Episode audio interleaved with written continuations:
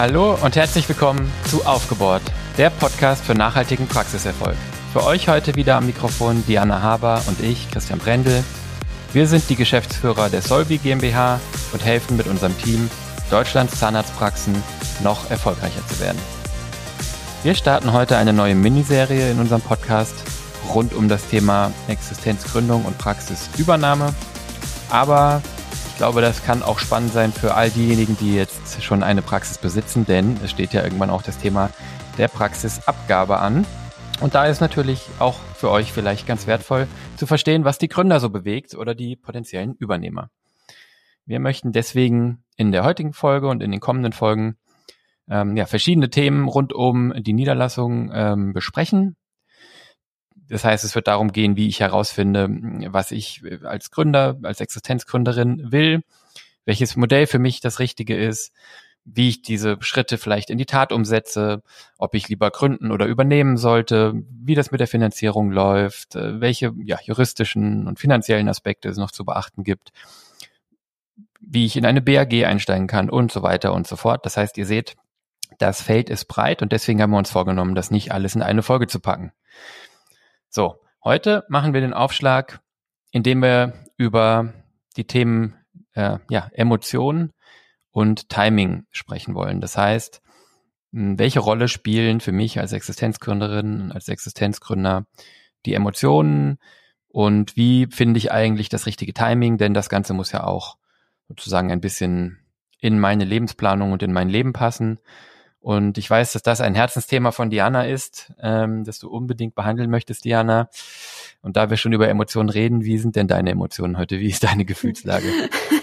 Ja, hallo erstmal äh, in die Runde und an die Zuhörer. Äh, ja, meine Gefühlslage ist heute äh, sehr gut nach einem Wochenende voller Sonnenschein. Ähm, Freue ich mich auf dieses, ja, für mich wirklich wichtige Thema, wie du gerade schon gesagt hast, für mich ein Herzensthema.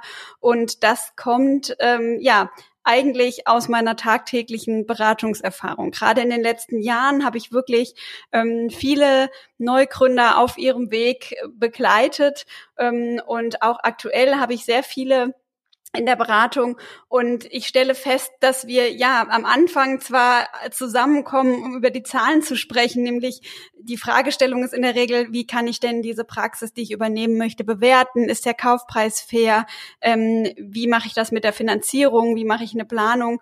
Und ja, wenn wir dann tatsächlich im Doing sind, stellen wir fest, dass wir doch ganz viel über äh, ja, Gefühle und Emotionen sprechen und dass die größte Herausforderung in der insbesondere Praxisübernahme in dem zeitlichen Planung und dem dem Timing äh, liegt. Und ähm, ja da merke ich dass ich dann doch häufig eher so eine Art Sparring Partner bin ähm, was mir auch viel Spaß macht weil ich glaube das hilft einfach mit jemandem drüber zu sprechen. Aber ich merke einfach jetzt so über die Jahre dass da gewisse Muster erkennbar sind. Und deshalb war mir das wichtig ähm, das jetzt gleich zum Beginn der Serie zu thematisieren und nicht gleich mit den Daten und Fakten einzusteigen, wie es dir wahrscheinlich am liebsten gewesen wäre. ja, äh, da kommen wir aber auch noch zu in einer anderen Folge. Da, na gut. Ja, dann, wenn es sein muss. Ja.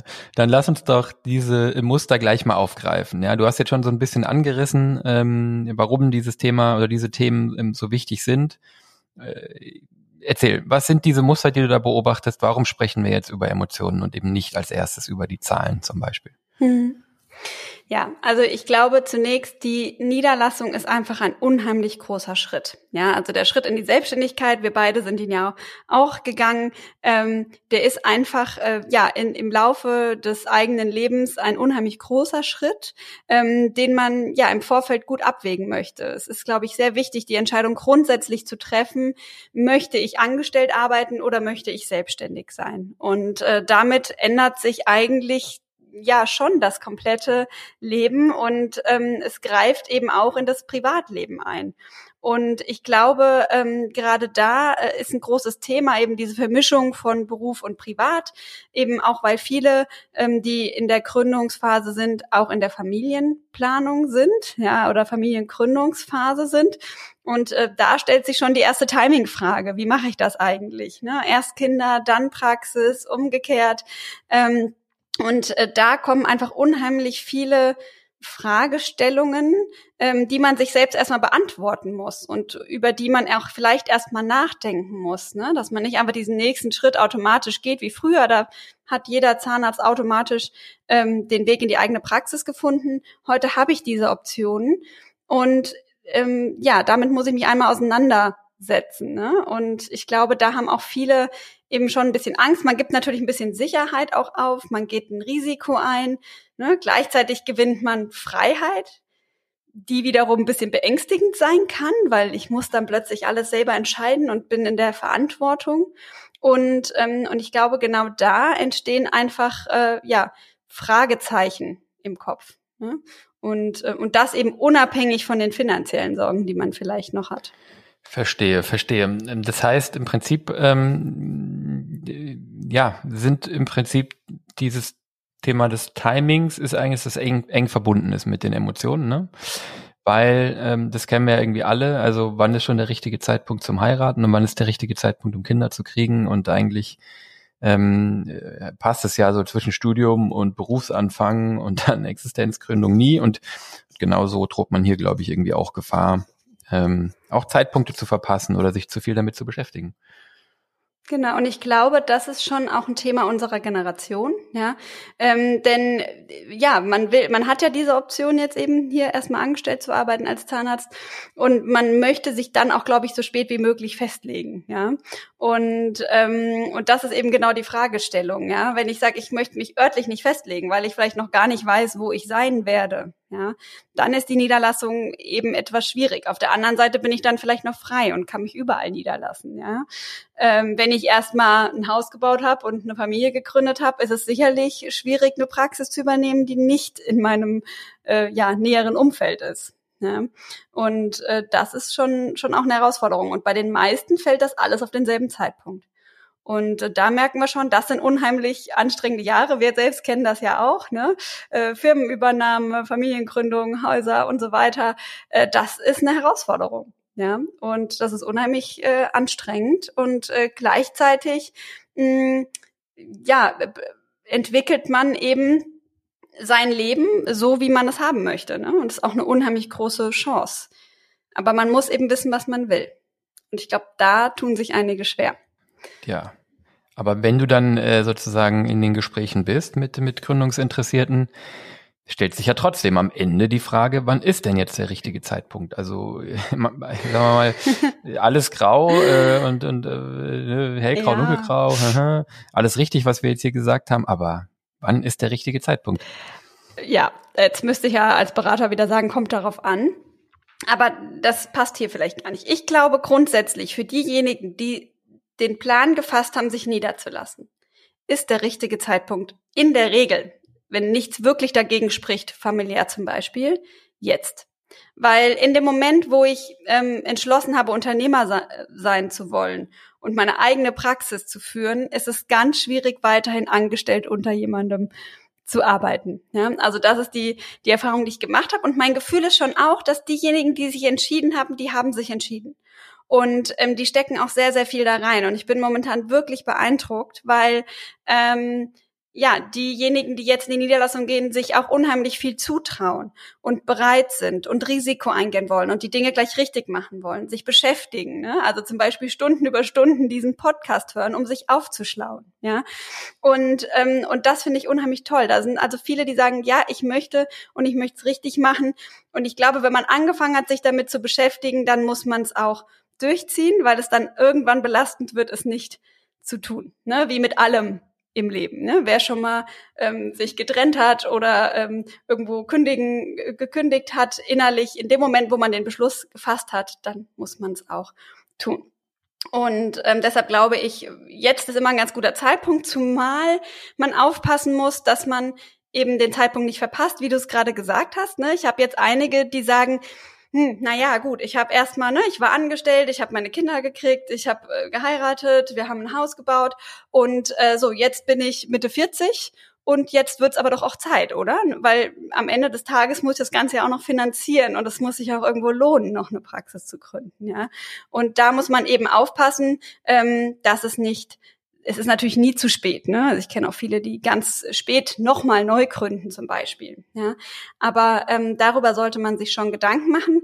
Das war früher eben anders. Ne? Unser Vater, der hat eben in sehr, sehr jungen Jahren die Praxis gegründet und hatte dann eben sehr, sehr lange etwas davon. Ja?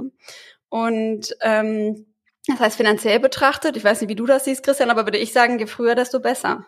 Klar, absolut weil ähm, ich habe ja mit einer Übernahme oder mit einer Neugründung immer ein großes Investitionsvolumen. Ähm, die wenigsten dürfen in der Lage sein, das aus eigenen Mitteln stemmen zu können, also nehme ich Kredite auf und die muss ich, ähm, die muss ich zurückzahlen und je mehr Zeit ich dafür habe, desto angenehmer ist das Ganze und desto besser rechnet sich das einfach auch. Und insbesondere in Zeiten, wo man eben auch nicht weiß, ob man, ich meine, wer weiß von uns jetzt, ob man in 30 Jahren oder in 20 Jahren noch einen Käufer für die eigene Praxis findet. Ja, also im Moment haben wir das Problem ja schon und das kann in 20 Jahren anders, aber eben vielleicht auch genauso sein. Und dann ist eben auch wichtig, dass man, dass man da ausreichend Zeit hat, ähm, dass man diese Investitionen eben wieder reinholt. Ja. Genau. Und da haben ja viele auch Angst vor dieser, ja, fin vor diesem finanziellen Risiko. Und da haben wir schon auch die Erfahrung gemacht, das ist in der Regel nicht das Thema. Ja, also wenn ich es richtig mache, wenn ich zum Beispiel eine gut gehende Praxis übernehme, ähm, wenn ich selber Gas gebe, wenn ich ähm, ja ein gutes Konzept habe, dann äh, spielt das am Ende keine Rolle, ob ich da jetzt eben ja ein paar tausend Euro mehr oder weniger bezahlt habe. Ne? Es muss das Richtige sein, was ich tue und natürlich zum richtigen Zeitpunkt. Darüber sprechen wir eigentlich gerade. Und da ist natürlich noch ein Thema auch, ähm, dass es auch ein bisschen davon abhängt, welche Optionen sich für mich ergeben. Also ich muss da vielleicht auch flexibel sein. Bin ich in einer Praxis angestellt, in der jetzt eben zum Beispiel einer der Partner rausgeht oder die abzugeben ist jetzt, und das ist genau die richtige Praxis für mich. Dann muss ich vielleicht auch bereit sein, früher diesen Schritt zu gehen. Ja, und ähm, und da ist aber und da sind wir glaube ich schon bei einem der größten Herausforderungen ähm, in der Übernahme. Da ist genau der Knackpunkt, dass das eben irgendwie ja zusammenpassen muss mit Abgeber und Übernehmer. Ne? Also wann möchte ich übernehmen und wann möchte vielleicht derjenige, der die Praxis jetzt innehat, äh, aufhören. Mhm. Das heißt, im Prinzip sagst du, also wenn du sagst, das richtige, der richtige Zeitpunkt ist immer jetzt, das gilt eigentlich für ganz viele Dinge im Leben, ähm, dann bedeutet das aber natürlich auch, dass ich gewisserweise auch, äh, selbst wenn ich jetzt will, nicht vielleicht jetzt erzwingen kann oder muss, ne?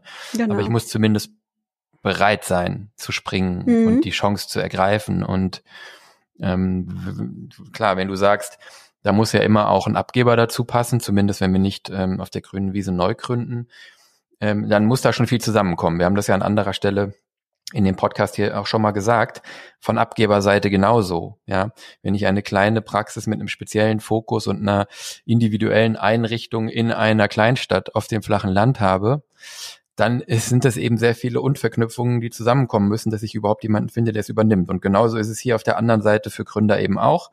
Je genauer eure Vorstellungen sind und je, ja, sozusagen je kurzfristiger das Timing, desto schwieriger wird es natürlich dann auch eine passende Praxis zu finden. Aber ich finde immer den Gedanken ganz schön, ähm, man braucht natürlich am Ende auch Glück, aber ich denke über Glück immer so nach, dass ich nicht da sitzen kann und warte, dass es mich trifft, sondern ich kann die Ober Oberfläche für Glück vergrößern, indem ich aktiv bin, indem ich, ähm, indem ich bereit bin, indem ich das Glück auch suche oder danach Ausschau halte und indem ich es erkenne. Ja.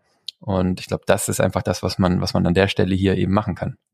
Ja, wir sagen ja auch ganz gerne mal, ich erinnere mich noch an ein gemeinsames Gespräch, das wir beide mit einem Gründer hatten, dass man erstmal aufmachen muss, Optionen überhaupt zulassen. Ja, da hatten wir jemand, der wollte konkret in eine Region, ne, wo wir gesagt haben, Mensch, dann dann versuch doch einfach mal rauszufinden, wer vielleicht seine Praxis abgeben möchte. Ne? Vielleicht auch mal aktiv anrufen und sagen, so, ich bin auf der Suche, Einstiegsoptionen, Übernahme, was auch immer. Ähm, wie sieht es bei Ihnen aus? Ja? Ähm, das Gespräch suchen, offen sein oder ähm, Gründer, die Räumlichkeiten suchen. Ja, dass man da einfach ähm, ja Optionen zulässt und erstmal aufmacht. Und man hat oft so viele Gedanken im Kopf, dass man denkt, Achtung hier und Vorsicht da und hier muss ich aufpassen, da muss ich aufpassen, dass man viele Dinge nicht zulässt. Und ähm, ich glaube, um eben ja eine erfolgreiche Übernahme zu machen oder erfolgreich abzugeben, muss man da ein bisschen flexibel sein und die Optionen dann auch erkennen. Und ähm, genau das, was du gerade gesagt hast, ähm, das gilt auch für die Abgeber. Und je spezialisierter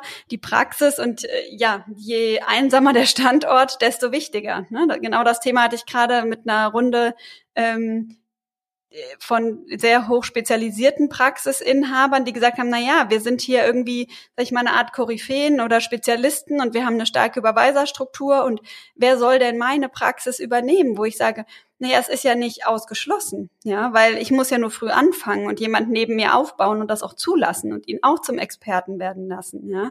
Aber ich muss dann vielleicht fünf oder zehn Jahre früher anfangen. Und ähm, ich kann natürlich auch sagen, ähm, ich übergebe meine Praxis nicht, was immer schade ist, ja, ähm, und und mache einfach weiter. Aber ähm, ja, ich kann auch einfach versuchen herauszufinden, wo liegt meine Herausforderung und was bedeutet das für mich und dann das Thema einfach angehen. Hm. Das waren jetzt ähm, im Prinzip ja so ein bisschen Fälle, wo, ähm, wo jemand einen Nachfolger sucht, der jetzt noch nicht in der Praxis ist. Oder vielleicht eben auch den Fall, den wir eben hatten, wo jemand eine Praxis sucht, die, in der er aktuell nicht tätig ist. Aber es gibt ja eben auch den Fall, wo ich in einer Praxis schon arbeite und vielleicht damit liebäugel, die zu übernehmen ähm, oder einzusteigen. Mhm. Was, was sind hier die Herausforderungen aus deiner Erfahrung? Ja, also grundsätzlich eine super Gelegenheit. Ne? Das gab es ja früher gar nicht. Ähm, heute kann ich als angestellter Zahnarzt eine Praxis testen. Und ich kann als Inhaber mir Zahnärzte anstellen, die vielleicht mal meine Praxis übernehmen. Das ist erstmal großartig. Und jetzt merken wir, das hat jahrelang wunderbar funktioniert. Die angestellten Zahnärzte waren happy, weil sie konnten erstmal die Familienplanung abschließen. Die Inhaber waren happy, sie hatten einen angestellten Zahnarzt, an dem sie ehrlich gesagt ganz gut verdienen. Ja, so und jetzt kommt es an den Zeitpunkt, wo man als Angestellter sagt, ich möchte mich niederlassen. Und, ähm, und hier kommt das Timing dann wieder rein. Denn in dem Moment, wo ich als angestellter Zahnarzt einsteige, vielleicht mit einer Option der späteren Niederlassung, wird in der Regel nicht über das Timing gesprochen. Weil der Abgeber vielleicht noch nicht weiß, wann er genau aufhören möchte. Der weiß es aber wahrscheinlich eher als der äh, äh, angestellte Zahnarzt, denn der weiß vielleicht gar nicht, wann möchte ich mich denn niederlassen.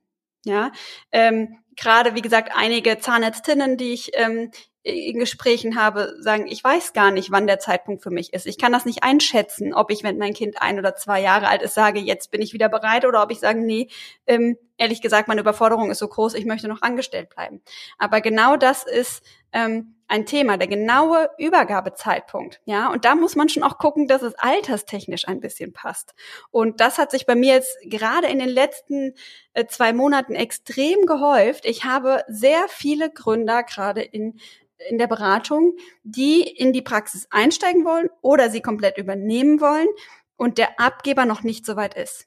Und zwar entweder aus Altersgründen oder äh, aus emotionalen äh, Gesichtspunkten. Ne? Manchmal äh, sagt man, ja, ja, ich möchte ja die Praxis übergeben und ähm, ja, okay, ähm, in zwei, drei Jahren.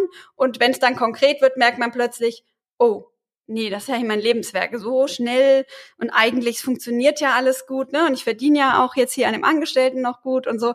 So schnell möchte ich jetzt doch nicht abgeben. Und das ist ein Problem, ne? Weil ähm, wenn man dann als ja, Gründer schon an dem Punkt ist zu sagen, jetzt möchte ich aber, ähm, dann ist es sehr schwer, noch fünf Jahre zu warten.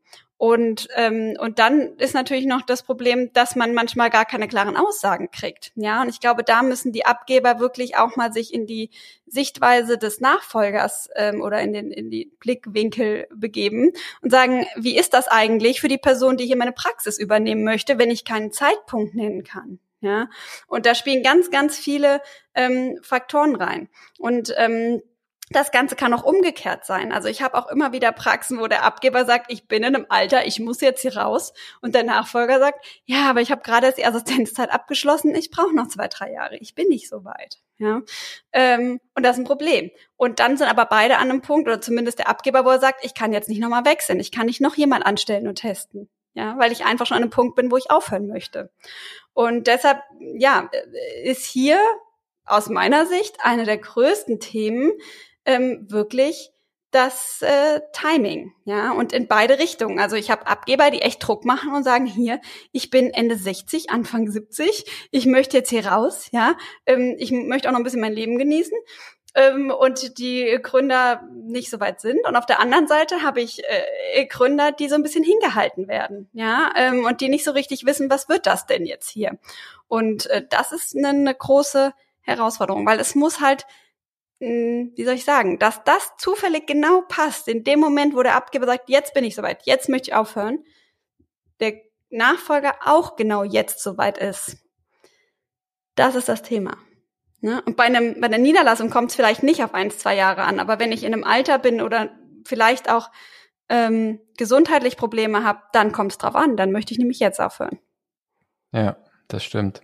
Und wir merken ja auch bei, bei vielen ähm, Abgebern oder zum Beispiel auch bei unserem eigenen Vater haben wir es ja auch, hat uns ja auch deutlich gemerkt. Manchmal kommt irgendwann der Zeitpunkt, wo man wirklich einfach keine Lust mehr hat.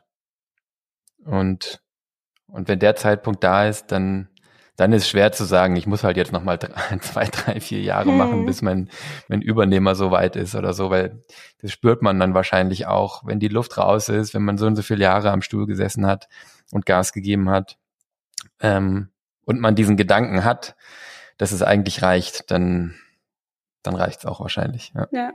Oder umgekehrt. Ja, also wir haben ja auch einige, die sind total aktiv daran, einen Nachfolger zu finden, weil man Angst hat, keinen Nachfolger zu finden. Und ja, und dann hat man endlich einen. Ne? Alle Gespräche verlaufen gut, der Preis ist auf dem Tisch, haben wir regelmäßig. Ja. ja. Und der Abgeber sagt plötzlich, nee, ich mach's nicht. Und zwar entweder, weil er plötzlich denkt, ach nee, der Preis wurde jetzt so schnell akzeptiert, da ist bestimmt noch was anderes drin. ja, da ist schon noch mehr drin. Ähm, oder, und das ist noch häufiger, weil einen plötzlich die Emotionen wieder in einen Strich durch die Rechnung machen und man nicht loslassen kann. Ne? Und da braucht es natürlich auch Vertrauen in die Nachfolger, zu sagen, die schaffen das auch. Oder zu sagen, ich unterstütze und bleibe noch dabei, vielleicht angestellt. Ne? Aber das ist ein großer Schritt, wenn man ein Leben lang eine Praxis geführt hat, verantwortlich war, die Entscheidungen getroffen hat, sich in die zweite Reihe zu begeben oder ganz rauszugehen. Ähm, das ist ja so ein Stück weit auch das Lebenswerk. Ne, da steckt ganz viel Eigenes drin, insbesondere in Einzelpraxen. Ja, in Gemeinschaftspraxen ist vieles schon etwas neutralisierter ähm, ne, oder in ganz großen Einheiten sind das dann eher Unternehmen. Da fällt es häufig nicht so schwer, aber gerade in der spezialisierten Praxis oder in der Einzelpraxis, ähm, da tun sich die Inhaber dann doch manchmal schwer.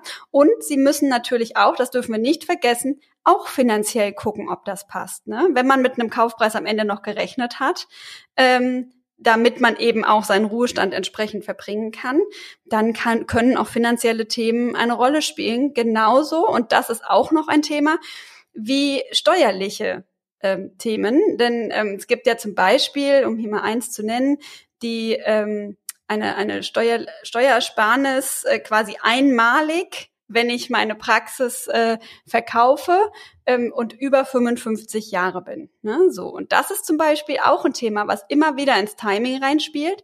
Weil zum einen muss ich über 55 sein, zum anderen ähm, habe ich hier ein Thema, dass ich diese Steuersparnis nur einmal bekomme und es dadurch steuerlich ungünstig ist, meine Praxis in Teilen zu verkaufen, obwohl ganz häufig das eigentlich die Lösung wäre, nämlich hey, ich verkaufe schon mal einen kleinen Anteil meiner Praxis, ja, der Nachfolger hat schon mal einen, einen, kleinen Teil des Risikos weg finanziell, ja, und kann sagen, so, und ich bin schon mal hier drin. Ähm, beide haben dann irgendwie ein Commitment und man könnte später den Rest kaufen, ja.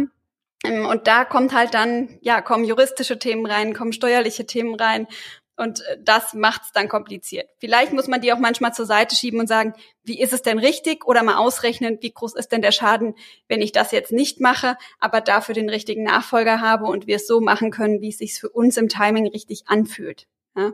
Ähm, aber das macht es noch komplizierter.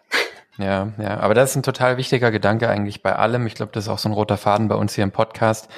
Wenn man die die, eigentlich ist das, diese steuerliche Modell eine Nebenbedingung, ja, oder, oder so ein Seitenaspekt. Und wenn man den aber sozusagen immer als gegeben nimmt und ganz nach vorne und in die Mitte setzt und davon ableitet, ich kann es nur so machen, weil alles andere ein Steuerschaden ist, dann nimmt man sich so viele Optionen und das ist eigentlich immer schade. Und genau wie du sagst, man muss sich eigentlich auch mal anschauen, was ist denn die Alternative? Und vielleicht verwirft man die dann, weil es wirklich ein großer Steuerschaden ist, aber vielleicht ist es auch gar nicht so schlimm. Dafür ähm, äh, muss man, glaube ich, einfach dann auch das einmal durchrechnen ne? ähm, oder durchrechnen lassen von, von Praxisberatern wie uns und Steuerberater äh, am besten zusammen. Und dann, äh, dann kann man zumindest diese Option abschätzen. Das ist eine der Hürden, die mich immer am meisten stört, weil in ganz vielen Teilen des Berufslebens, gerade als Angestellter, haben wir so Modelle, wo ich so einen gleitenden Übergang in den Ruhestand habe. Ne? Also Teilzeitmodelle in Konzernen und wo ich so ganz seicht ab 55 bis 65 in den Ruhestand gehen kann. Und hier von Inhabern von Praxen erwartet man oder incentiviert man über dieses ähm, äh, über diese Teilversteuerung, ähm, ja, einfach, dass man diesen harten Cut macht und diesen Schlag von 100 auf 0. Und das ist eigentlich sehr ungünstig. Vielleicht wäre das mal ein Bereich, wo Standesvertretung mal äh, lobbyieren könnte, wenn man das abschaffen mhm. könnte oder beziehungsweise ausweiten auch auf Teilverkäufe, das wäre ganz hervorragend. Mhm. Auf jeden Fall. Und es ist ja auch so, dass ähm, ja, dieser harte Cut, das muss man sich halt gut überlegen. Ne? Also ich bin auch ein Fan davon, dass man eben vielleicht als Nachfolger auch profitiert von den Erfahrungen des vorhergehenden Inhabers und umgekehrt, dass man als Inhaber das Wissen noch weitergeben kann und eben vielleicht noch ein paar Stunden angestellt sein kann, die Patienten sich äh, an den, an ne, den neuen, die neue Inhaberin gewöhnen können und das ist aber Typsache. Ne? Ich habe auch eine, ich habe gerade wieder eine Abgeberin gehabt, die gesagt hat, nee, das kommt für mich nicht in Frage, wenn hier jemand in meiner Praxis rumwurschtelt, muss ich hier raus. Ähm, für mich kommt nur ein harter Cut in Frage. Und auch viele Gründer sagen, nein, ich möchte die Praxis nehmen und dann muss der Alte, die Alte da raus. Äh, ich möchte dann mein Ding machen. Aber ich glaube, da muss man einfach auch hingucken, wen hat man vor sich. Ne? Ist es jemand, der loslassen kann, der mir die Verantwortung übergeben kann? Und da ist dieses Testen durch Angestelltsein halt toll, nur es kostet halt Zeit. Ne? Und es kann sein, dass ich dann feststelle, nee, es geht nicht. Gut, dann habe ich wenigstens keine Fehlentscheidung getroffen ähm, oder das Timing passt nicht, dann muss ich das halt akzeptieren. Und ähm, dann verändern sich auch manchmal einfach die Situationen. Deshalb mag ich auch, ähm, ja, oder tue ich mir immer ein bisschen schwer auch, hm, also unabhängig von den steuerlichen Themen, wenn man jetzt so einen Teilverkauf macht, ne, ist das natürlich schon mal toll. Ähm, aber wenn man so ja Pläne macht, die so über die nächsten fünf Jahre sich erstrecken, dann denke ich mal, man weiß doch gar nicht, was passiert. Ne? Dass der Abgeber vielleicht sagt, oh, ich will doch noch länger oder ich will doch nicht. Ähm, also es muss alles so klar wie möglich geregelt sein. Und, ähm, und dann kommt hinzu, dass man häufig auch eine unterschiedliche Wahrnehmung von der Praxis hat. Und ich weiß noch, wir hatten mal ein Seminar, da hatten wir in einer, in einem Raum die ähm, Gründer und im anderen Raum die Abgeber. Die Gründer waren natürlich wesentlich weniger. Und, ähm, und dann haben wir die Gruppen zusammengelassen und das, da, da wurde einem richtig klar, wie unterschiedlich diese Wahrnehmung zu den Praxen ist. Ja, also während die, ja, diejenigen, die sich jetzt niederlassen, bei vielen Praxen, die sie sich angucken, von Schrottpraxen sprechen und sagen, nee, die sind überhaupt nicht mehr dem Standard entsprechend, weil sie natürlich angestellt sind, ne, in Praxen, die toll ausgestattet sind. Das muss man schon mal sagen, ne, an die Angestellten, die uns hier zuhören. Ähm, klar, wenn ich in einer großen, in einem großen Konstrukt angestellt bin, dann habe ich natürlich eine andere Ausstattung, ne.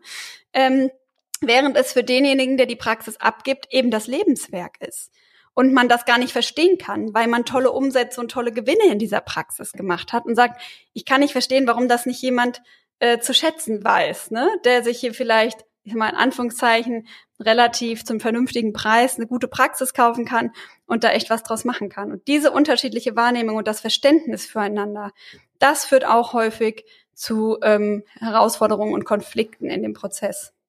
Mhm. Jetzt haben wir ja viel eigentlich über diesen klassischen Fall gesprochen, wo sozusagen das Ganze zwischen fremden Dritten erstmal abläuft, ja. Es gibt ja jetzt auch noch den Sonderfall, ähm, wo, wo diese Prozesse innerhalb von Familien ablaufen. Das heißt, wo ein Generationenwechsel passieren soll. Wir haben ja super viele Kunden, ähm, ähm, äh, wo so Familienpraxen sind und die äh, zweite, dritte, vierte Generation ähm, am Ruder ist und teilweise gleichzeitig äh, auch zwei oder drei Generationen ähm, das hat viele Vorteile, macht vieles einfacher, weil man schon mal örtlich irgendwie einen Anker hat und so.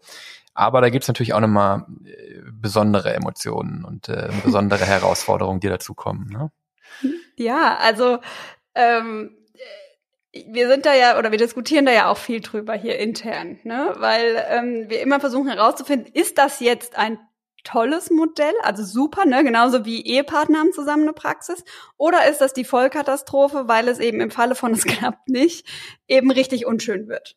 Ja, ähm, durch Trennung oder durch ich spreche mit meinem Kind nicht mehr. Ja, ähm, und da sehen wir wirklich die größten äh, oder oder interessante Themen, denn auf der einen Seite haben wir Familienpraxen, wo wir sagen müssen, boah, Wahnsinn. Das sind eigentlich mit die erfolgreichsten Praxen, die wir haben. Man zieht zusammen an einem Strang, man kennt sich, man versteht sich, man kann offen miteinander kommunizieren, man kennt die Stärken des anderen. Ne?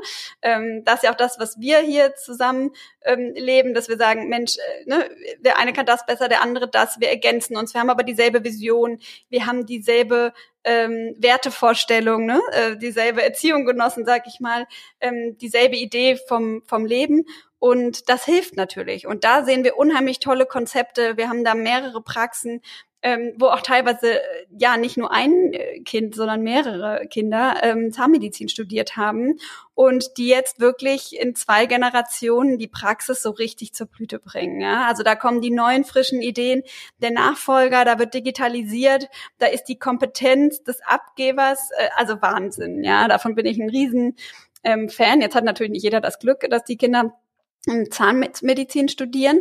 Ähm, und das kann wirklich äh, toll zusammen funktionieren. Und da kommt es auch vielleicht gar nicht so aufs genaue Timing an, weil man sagt, naja, mm, vielleicht sind die Kinder schon mal angestellt in der Praxis, können aber schon Dinge umsetzen und wem es jetzt gehört, ist dann innerhalb der Familie vielleicht nicht so ein Thema. Und trotzdem spielt das eine große Rolle, denn ähm, wenn ich jetzt Kinder habe, die Zahnmedizin studieren oder andersrum, ich habe Eltern, die eine Zahnarztpraxis haben, dann muss ja das Timing hier auch passen. Ja, und da haben wir ganz, ganz häufig das Problem, dass wir entweder einen Abgeber, also ne, Eltern haben, die die Praxis gerne an die ja, Kinder abgeben wollen und die Kinder noch nicht so weit sind und sagen, naja, ich hier, ich bin noch in der Assistenzzeit, ich kann das jetzt noch nicht, ja.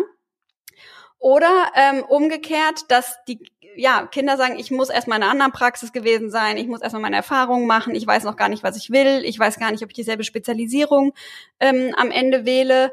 Und ähm, ja, dann ja Zeit ins Land geht ne? ähm, und man dann wieder gucken muss, ob das passt. Ja, ähm, also da gibt es wirklich alle Spielarten oder äh, man möchte unbedingt jetzt und die Eltern sind noch nicht so weit oder trauen es einem nicht zu. Und auch das gibt's innerhalb der Familie ähm, nicht zu selten. Übrigens spielen auch die Ehepartner der äh, Kinder eine große Rolle bei der Praxisnachfolge.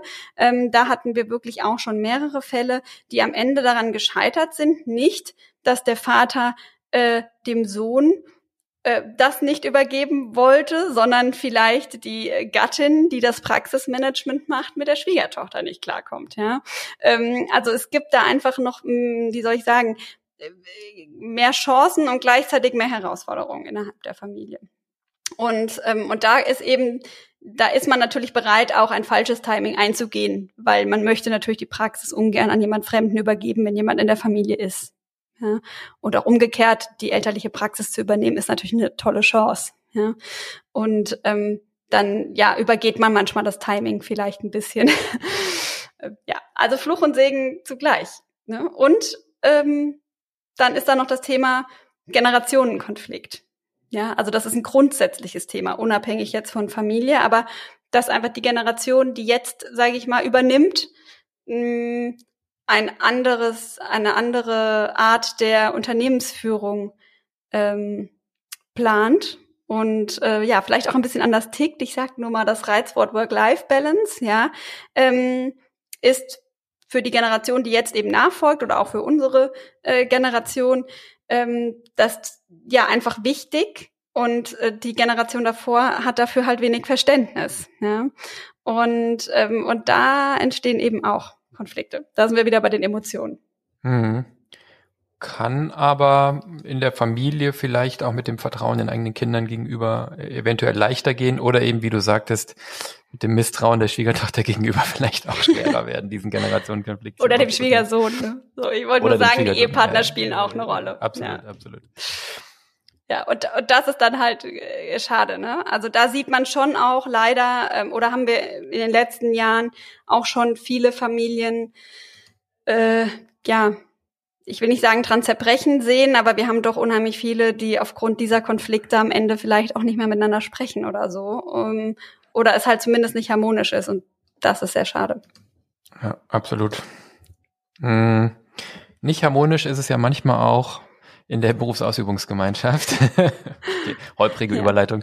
Ähm, aber ähm, vorhin haben wir es mal kurz ange, angerissen. Ja, es ist ja nicht immer nur das Modell, einer will übernehmen und der andere will abgeben, sondern in dem Modell, einer will übernehmen und ein anderer äh, will ein, seinen Teil der BAG abgeben, ähm, gibt es ja auch nochmal eine besondere Emotion. Ne? Ähm, auf der Verkäuferseite haben wir es ja schon besprochen, aber eben auch bei dem bestehenden Partner. Hm. Ja, und das ist nicht zu unterschätzen, ne? weil ähm, hier kauft man nicht nur eine, einen Anteil von jemandem, mit dem man irgendwie klarkommen muss und dessen ja in dessen Fußstapfen man gut treten kann, sondern man heiratet gleichzeitig ähm, einen verbleibenden Partner oder mehrere. Und ähm, da muss es natürlich dann auch menschlich passen.